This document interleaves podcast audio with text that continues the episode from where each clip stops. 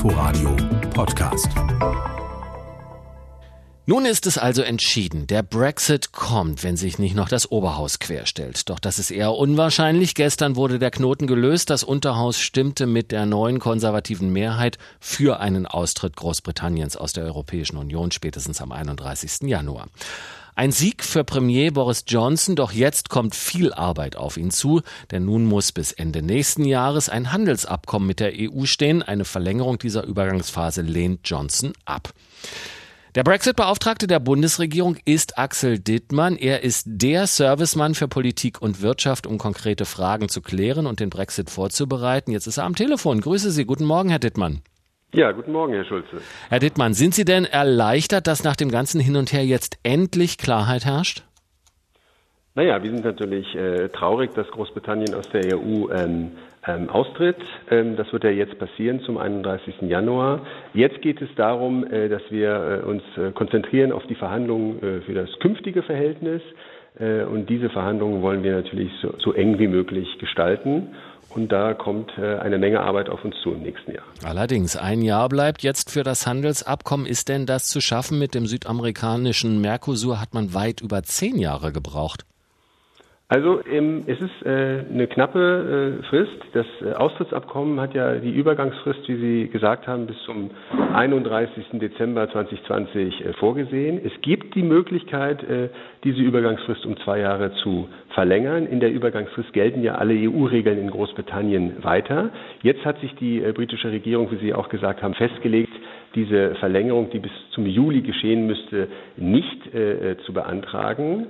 Und insofern werden wir äh, schon eine sehr knappe Zeit haben, um eine sehr komplexe Verhandlungsmaterie zu bewältigen. Denn neben Handeln geht es ja auch, es geht ja um alle Bereiche, Handel, äh, innere Sicherheit, äußere Sicherheit, Fischerei, Verkehr. Ähm, die EU wird sich da natürlich jetzt sehr, sehr intensiv einbringen und wir müssen einfach sehen, äh, wie gut das gelingt. Wo liegen denn aus Ihrer Sicht die größten Stolpersteine? Also ähm, ein Punkt, der natürlich da im Zentrum liegt, äh, wird äh, das äh, Freihandelsabkommen sein. Also die Frage des, äh, des Zugangs äh, auch Großbritanniens äh, zum Binnenmarkt und in die andere Richtung.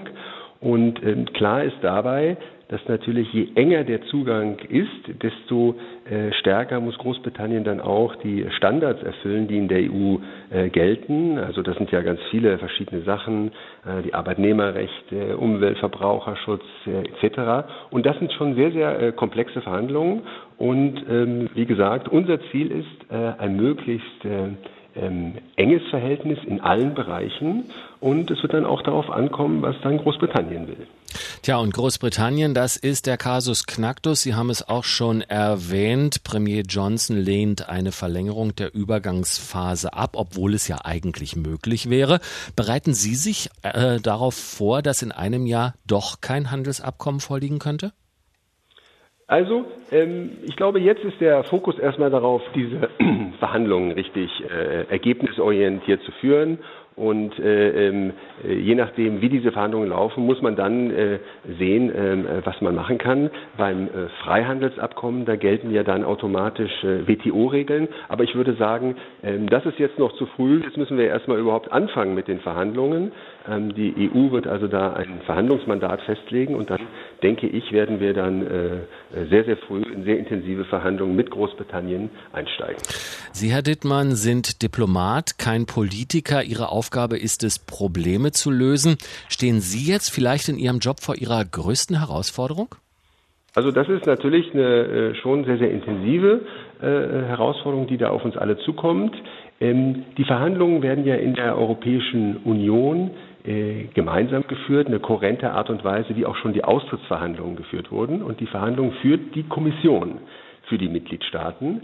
Äh, wir Mitgliedstaaten sind aber natürlich sehr, sehr eng dabei äh, und werden uns da äh, einbringen. Und innerhalb der Bundesregierung ist das eine gemeinsame Anstrengung, ähm, wo wir im Auswärtigen Amt gemeinsam mit allen Ministerien da zusammen daran arbeiten.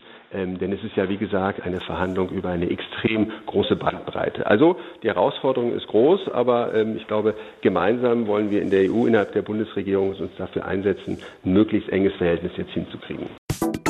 Inforadio Podcast.